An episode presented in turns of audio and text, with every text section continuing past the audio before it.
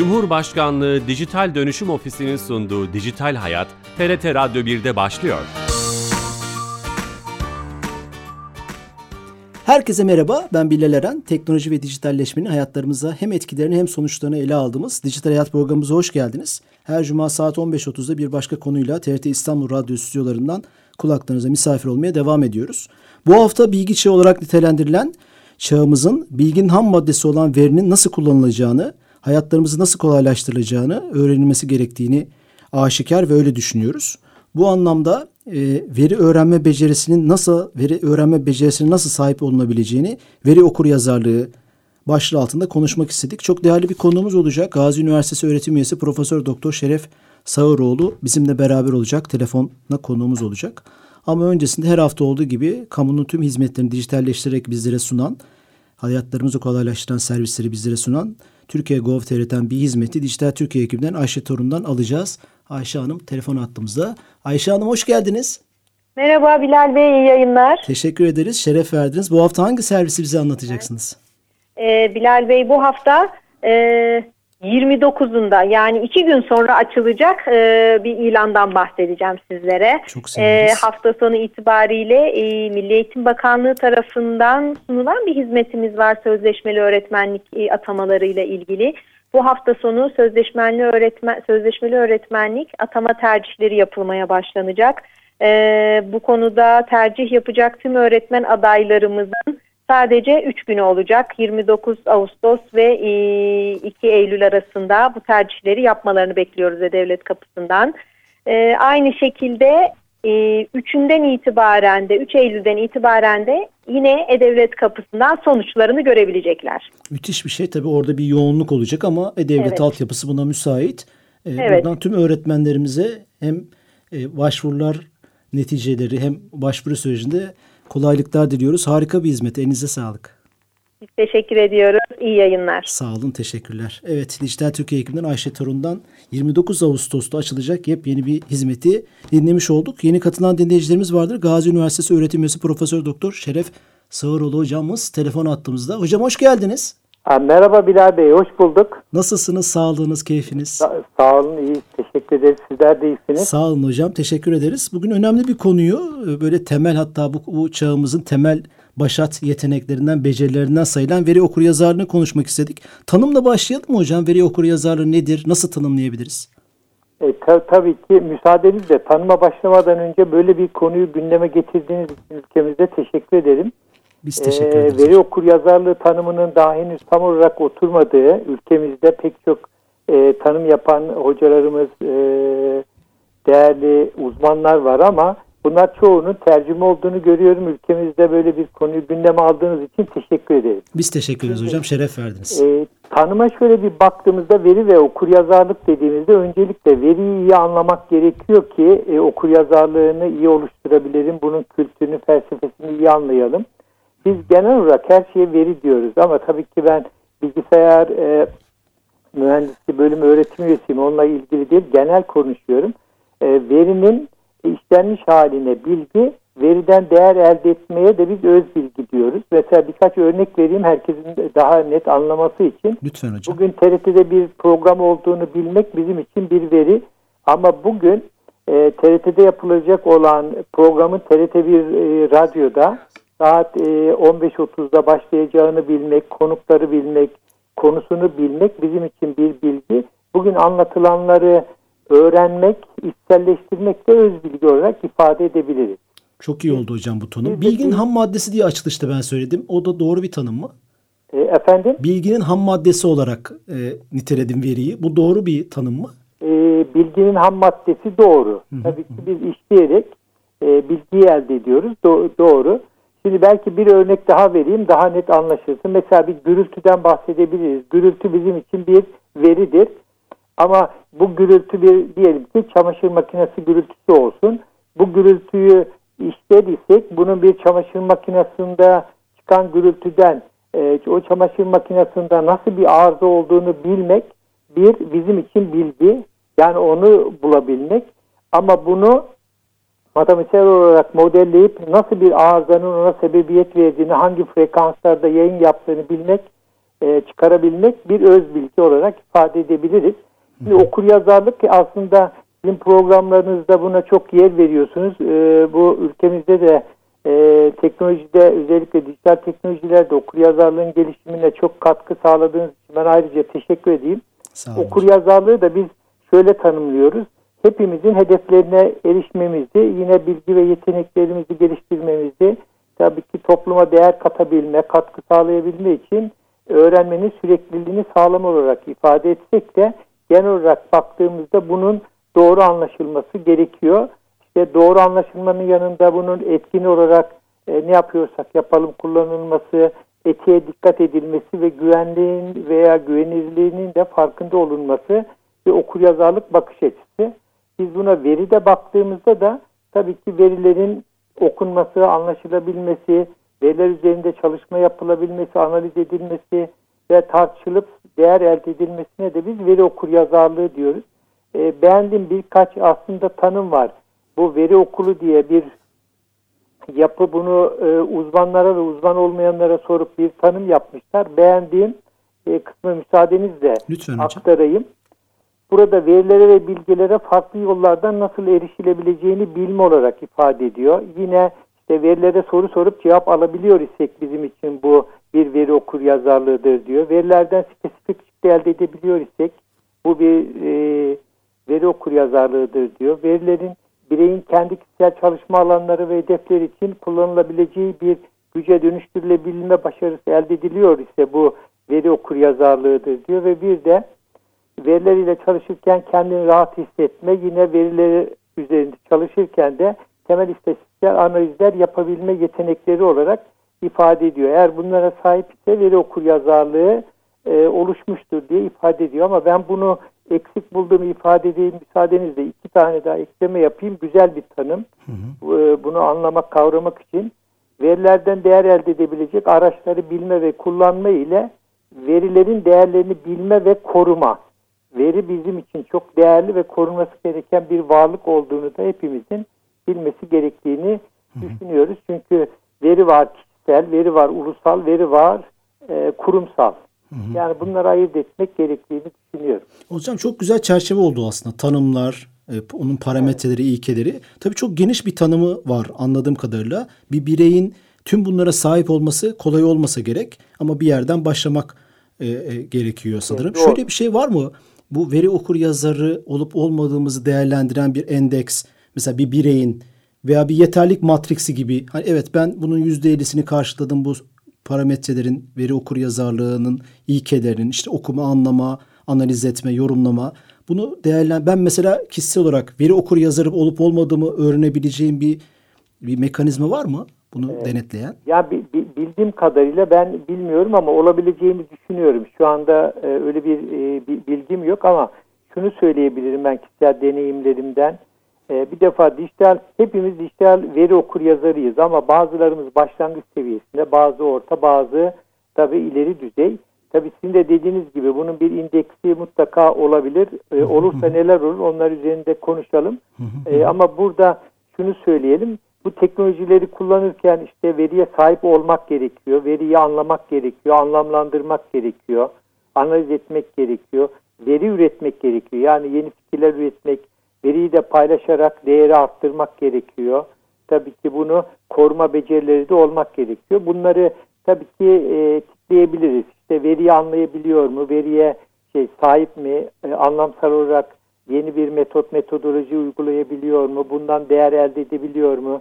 Veri koruma seviyesi nedir gibi bir indeks oluşturulabilir ama benim e, o konuda e, bir bilgim olmadığını ifade edeyim. Mutlaka var, var, vardır, olabilir. Belki Türkiye'de böyle bir çalışma yapılabilir çalışma veya olabilir. bir başlangıç olabilir. Peki Tabii. hocam bir birey için işte profesyonel olmayan, hani veriyle işi olmayan, gerçi artık herkesin her sektörden e, ev hanımının bile veriyle işi var ama hani bir muhasebede çalışan, departmanda çalışan bir muhasebeci olmadığımızı düşünelim. İşte bir akademisyen değiliz, verilerle araştırma veya başka şeylerle uğraşmıyoruz.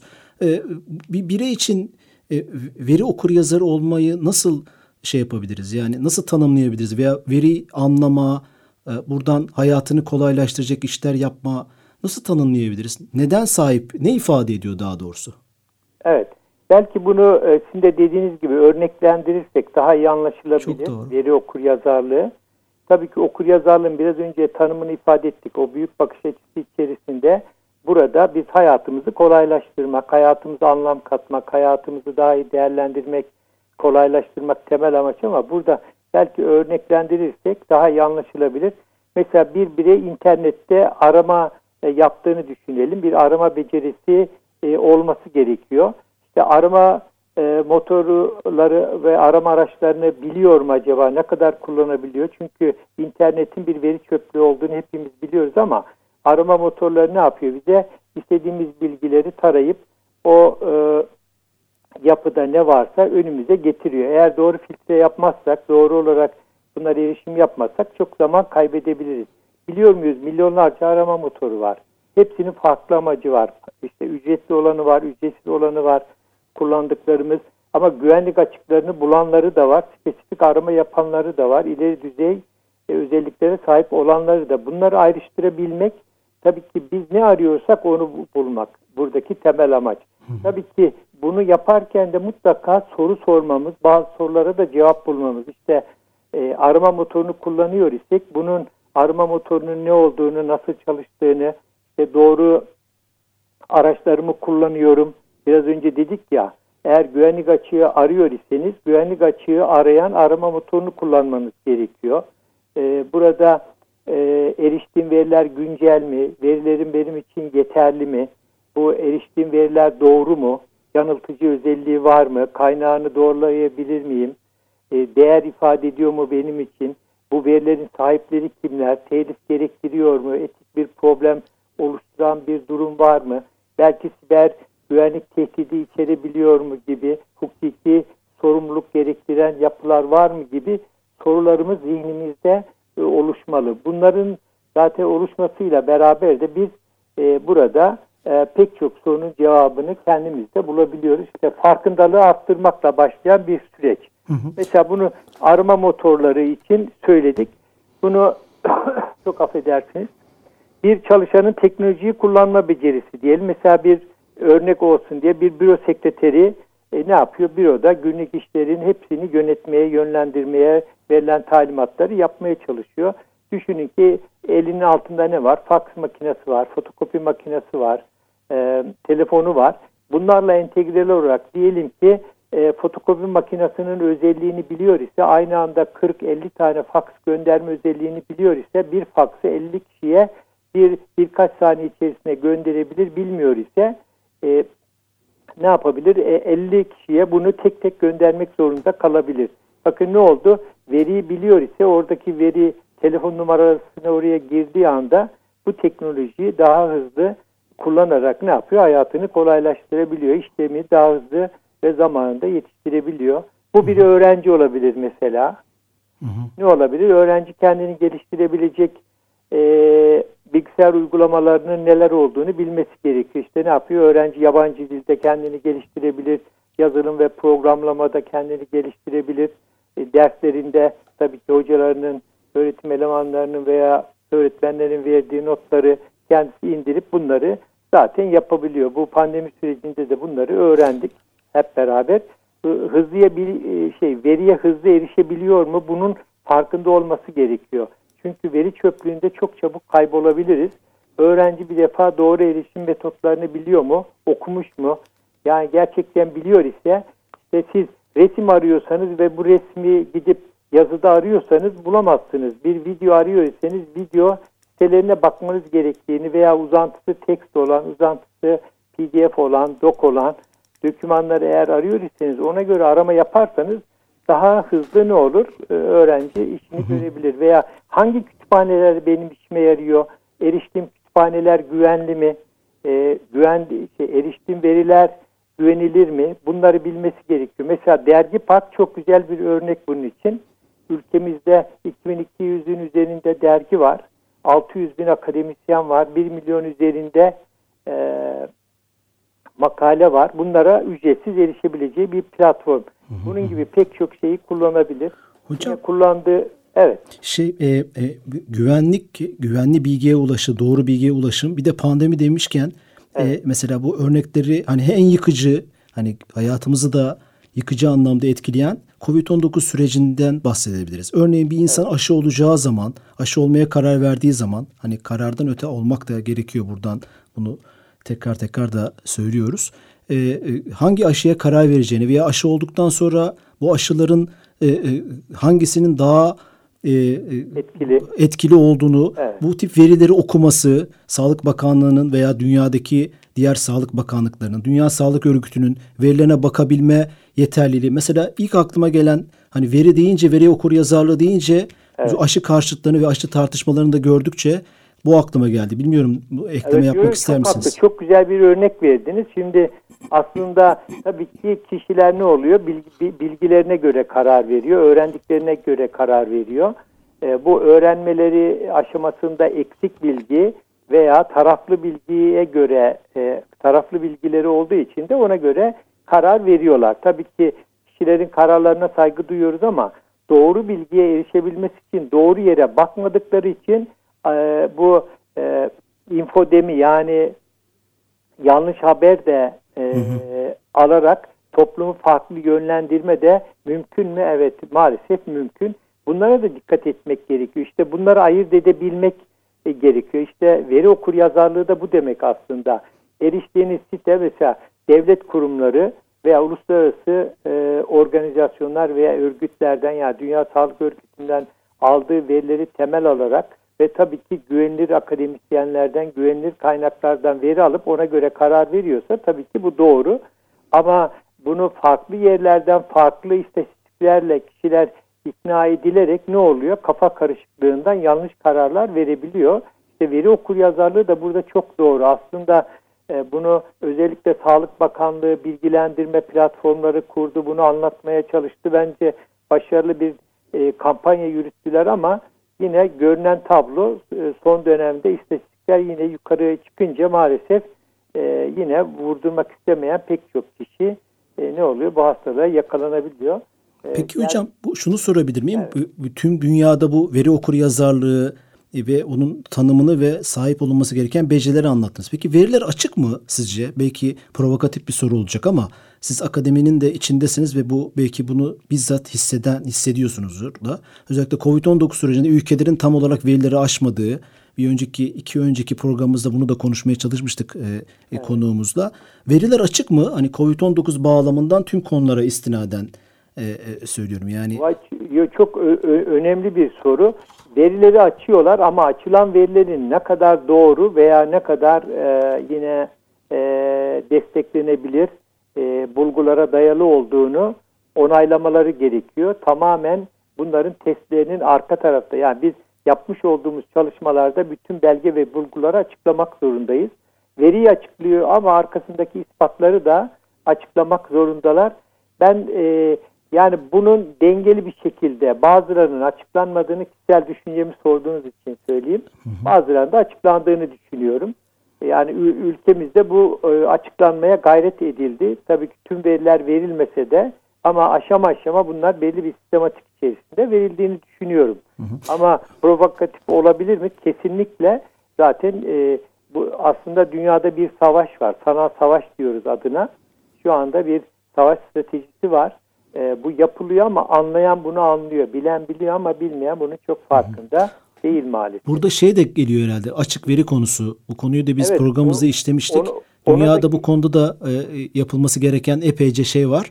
Sanırım oraya da temas ediyor veri okur yazarlığı. Veriler açık olmalı ki evet, e, e bu konuda bir doğru. çalışma yapılsın. E, yani başta vurguladım ya verinin doğru olması, verinin et, etik kurallara bağlı olarak yayınlanması gibi dünyada e, açık veri e, çok popüler bir konu. Ülkemizde 2014 yılında aslında buna imza atmıştı. Ama süreçler çok ileriye taşınamadı maalesef. Ama son dönemde işte e, bu e, bu programımız da çok e, önemli bir program ve tam e, bu haftada yapay zeka, ulusal yapay zeka Doğru. stratejisi 2021-25 e, açıklandı. Orada da bu konuya çok önem veriliyor. Açık veri konusunda bundan sonra portallar oluşturacak devlet e, tabii ki ve tüm verilerini açıklasın diye bir şey yok. Yani biraz önce de söyledik ya verileri kategorize ettik. Kişisel, kurumsal ve ulusal diye. Ulusal güvenlik verilerini burada kastetmiyoruz. Biz verilerin açıklanabilecek olanlarının açıklanması ve buradan değer elde edilmesi. Bakın bana bir akademisyen olarak sordunuz. Ben bugüne kadar hep dünyada açık kaynaklardan indirdiğim verilerle çalışma yaptım. Ama şu anda son birkaç yıl içerisinde ulusalda kendimizin geliştirdiği verilerle çok güzel projeler yürütüyoruz. Bu projeler hayata dokunuyor. Bu projeler gerçek. Bundan sonra ülkeye katma değer getirecek, teknoloji getirecek hale dönüşebiliyor. İşte bundan sonraki süreçte bunları yapmak.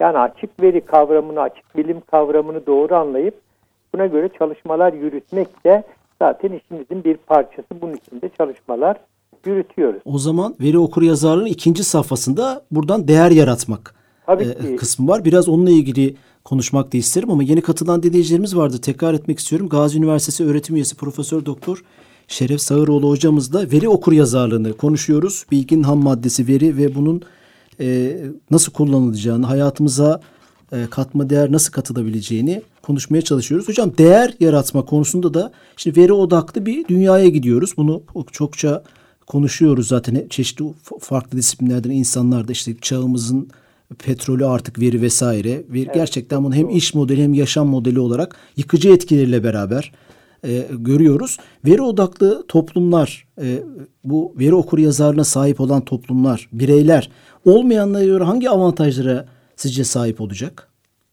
Evet, e, öncelikle bu e, değer yaratma konusunu biraz bir üzerine daha çok Lütfen. E, durmalıyız. Veri okur yazarlığı dediğimizde bak okup ya, yazma kelimesi bizim zihnimizde çok algımızı çok açmıyor aslında. Değer üretmek işte biz veriyi okuruz, yazarız, veriyi paylaşırız, veriyi yeni veriler üretiriz veya yeni üretme de kullanabiliriz yeni veriler üretmede. Veriyi e, güvenli hale getiririz, veriden değer üreterek bunu ekonomiye dönüştürebiliriz demek gerekiyor. Dijital okur yazarlık veya bizim veri okur yazarlığı dediğimiz kavram bu. Şimdi tabii ki bu verinin bir değer olduğunu bir bilelim. İşte biraz önce vurgunuz çok güzeldi. Petrolle bunu e, veri petroldür diyoruz ama petrol ne oluyor? Bazısı yüzeyde bazısı çok derinlerden çıkarılabiliyor. E, çıkarılırken farklı teknolojiler kullanılıyor. Bu teknolojilere baktığımızda da e, ne oluyor? İleri düzey teknoloji dediğimizde de biz ileri düzey teori e, arkasında bilim var ve e, verinin e, şey e, bilginin ham maddesi veri dedik ama bilimin de aslında temeli veri. Doğru. Bunu iyi anlamamız gerekiyor. Biz e, veri okur yazarlığını ben onun için size programın başında teşekkür ettim. Gündeme almanızın temeli bu. Biz bilimsel bakıyor isek, verileri de bilimsel analiz ediyor isek doğruya, e, doğru hedeflere çok kısa sürede erişebiliriz. Şimdi bu toplumlara e, bakınca bu toplumlar ne yapabilir, ne geliştirebilir dediğimizde önemli e, husus toplum ne yapar? Ekonomik olarak bir defa girdi elde eder. Dünyanın en büyük şirketlerine bakın. Doğru petrol şirketleri ama arkasında veri şirketlerinin olduğunu görüyoruz. Nasıl yapıyor? Veriden değer elde ediyor. İşte insan hayatını kolaylaştırıyor, işlemleri kolaylaştırıyor, yeni bakış açıları getiriyor, yeni teknolojiler getiriyor, yeni e, inovatif çalışmaların altlığını oluşturuyor öğrenme e, bakış açımızı değiştiriyor, yaşam bakış açımızı değiştiriyor. Bunlar güzel şeyler. Toplumlar tabii ki sonuçta, sonuçta refah seviyesini yükseltiyor. Hı hı. E, biz de buna bakmalıyız. Yeni iş alanları oluşturuyor. E, burada e, toplumlar için neyi ifade eder veya ne kazandırır dediğimizde bunları hayatı kolaylaştırıyor. İşte alınan kararların isabetli olma oranını yükseltiyor. Tabii ki bunlar da pek çok kazanım haline getiriyor toplumlar için. Bu petrolle ilgili eleştiriler de var hocam. Petrolü bir kere kullanıyoruz ve bir daha kullanamıyoruz. Ee, bir araçta, evet. bir makinede. Fakat veriyi tekrar tekrar kullanarak ondan başka değerler üretme noktasında bu, bu veri petroldürü eleştirenler de var. Tabii ben de doğru. o taraftayım. Dolayısıyla veriyi tekrar tekrar kullanma şeyimiz var, şansımız var ama o de biraz önce sorduğum soru hani veri herkese açık mı? Verinin hükümdarı veya sahibi kimler? İşte Amerika'daki o o büyük e, şirketlerin bu konuda çok avantajları olduğu işte e, kendi topraklarında tuttukları veri merkezlerini vesaire. Bu da çok eleştirilen hani veri demokratik olarak açılıyor mu tartışması da süren bir tartışma sanırım değil mi hocam? doğru. Şimdi veri çok değerli. Tabii ki Biraz önce ne dedik? Biz değer üretmek istiyoruz. Bunu öngören toplumlar değer üretmek için pek çok. Bakın bugün e, şöyle bir soru soralım. E, şirket isimleri bilmiyorum. Ve bu, Ver, verin hocam. Onlarsız bu, konuşmak bu, mümkün değil. Bunlar zaten biliniyor artık. Bu Google'ın e, değeri piyasa değerine baktığınızda trilyon dolar. Evet. Pekala Google e, şöyle bir soru sormak gerekiyor. Hiçbir ücret almadan hizmet veren bir şirketin değeri nasıl bir, bir trilyon dolar olabilir diye sorduğunuzda bunun cevabının aslında verilmesi tamamen veri okur yazarlığı, veri altlıklarıyla alakalı bir konu. Çünkü veriyi işleyerek değer elde ediyor, ücretsiz sunuyor ama bundan farklı değer de elde ediyor. Bakın bu felsefeyi anlamak lazım veri okur yazarlığını iyi ifade edebilmek için. İşte bunu e, Google işte 25 yıllık bir şirket aslında çok da uzun 20 yıllık bir şirket çok da şeyi yok. Ama yeni şirketlerin hepsi böyle. Bakıyorsunuz birkaç yıl içerisinde milyar dolarlık şirketlere dönüşebiliyor. Veriden değer elde edebilecek altyapıları oluşturuyor. Ama bu e, şimdi demografik olarak bir ülkede toplanması dünya için bir tehdit.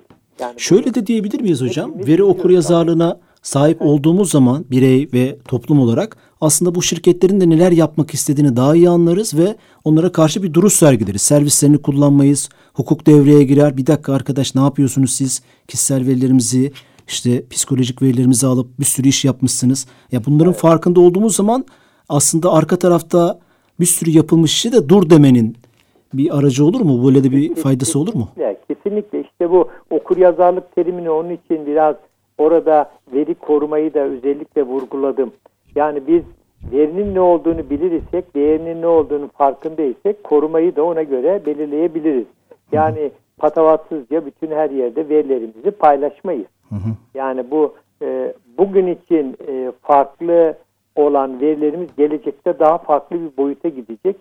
İşte e, yüzden artık hastalık testine kadar pek çok konu yapılabiliyor. Yüzden karakter analizi yapılabiliyor. Yüzden e, pek çok şeyler söylenip işte kişi tanımlaması yapılabiliyor. Bu bilinen bir şey ama pek çok farklı şeyler de buradan elde edilebildiği için de e, biz daha dikkatli olmamız gerekiyor burada. Okur yazarlığın da zaten e, iyi yönlerini gördüğümüz kadar eksikliklerini ve kötü yönlerini de bilerek e, olaya yaklaşmamız, biraz temkinli yaklaşmamız gerektiğini e, bizlere ifade ediyor. Hocam son son e, üç buçuk dört dakikada bir akademisyen ve eğitimci olarak bence en önemli kısma gelelim. Veri okur yazarı nasıl olacağız? Nereden başlamak lazım? Yani bunu bir ulusal bir milli eğitim felsefesi, paradigması haline mi getirmek lazım?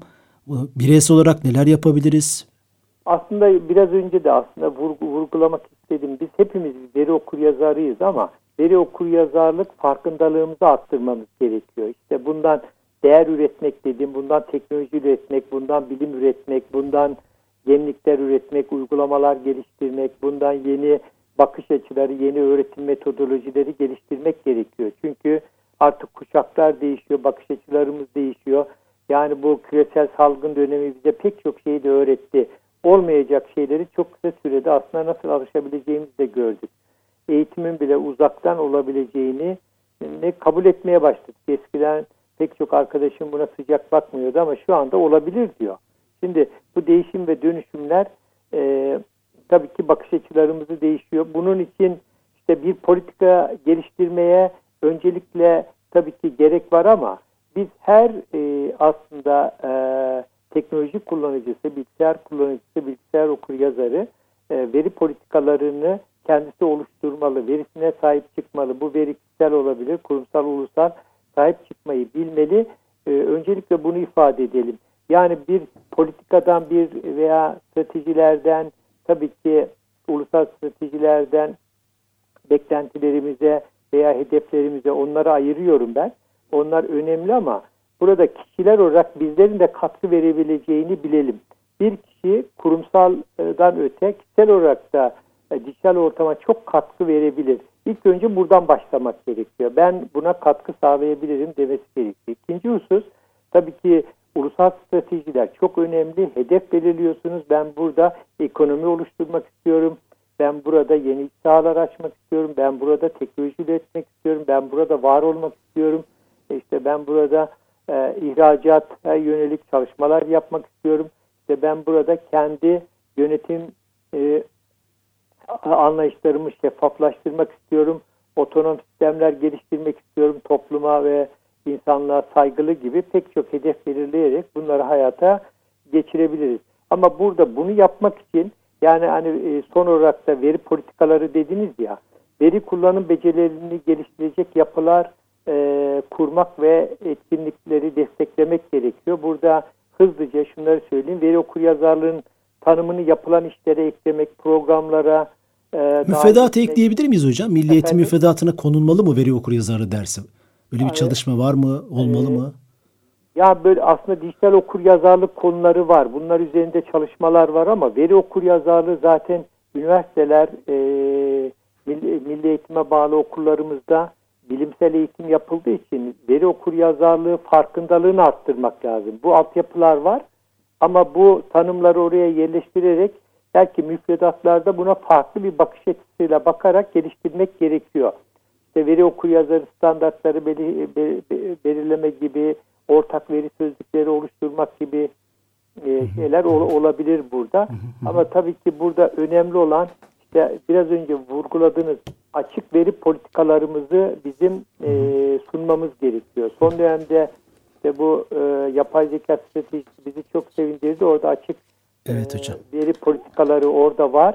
E, Dijital Dönüşüm Ofisi çok güzel e, projeler yürütüyor. Çok yakında açıklayacaklar detaylarını. Bu platformlar var zaten. Devletin açık olması gereken verileri topluma açılacak ve bunlar da e, değer üretmek için kullanılacak. Evet. Yani bunlar ya veriye erişimi kolaylaştırmak gerekiyor. Bakın bizim öğrenci olarak, hoca olarak veya öğretmen olarak veya bir vatandaş meslek sahibi olarak veriye kolay, kolay erişebiliyor isem onun üzerinde ben çalışma yapabilirim. Önce önce erişim diyorsunuz. Hocam vaktimizin sonuna geldik. Ee, çok evet, teşekkür ediyoruz. Çok, çok şeref verdi. Evet böyle hızlı geçiyor hocam. Başlayınca evet. konuşmaya. Ağzınıza sağlık, emeğinize sağlık hocam. Ee, Bilal Bey teşekkür ederim Sağ davetiniz için. Sağ olun hocam. Ee, tekrar görüşmek üzere. Hoşçakalın. Herkese hürmetler. Teşekkürler. Gazi Üniversitesi öğretim üyesi Profesör Doktor Şeref Sağıroğlu hocamızla veri okur yazarlığını konuştuk. Bu haftanın kaydı yarına itibaren YouTube ve podcast kanallarımızda olacak. Haftaya yeni bir konu ve konukla beraber olacağız. İyi hafta sonları. Hoşçakalın.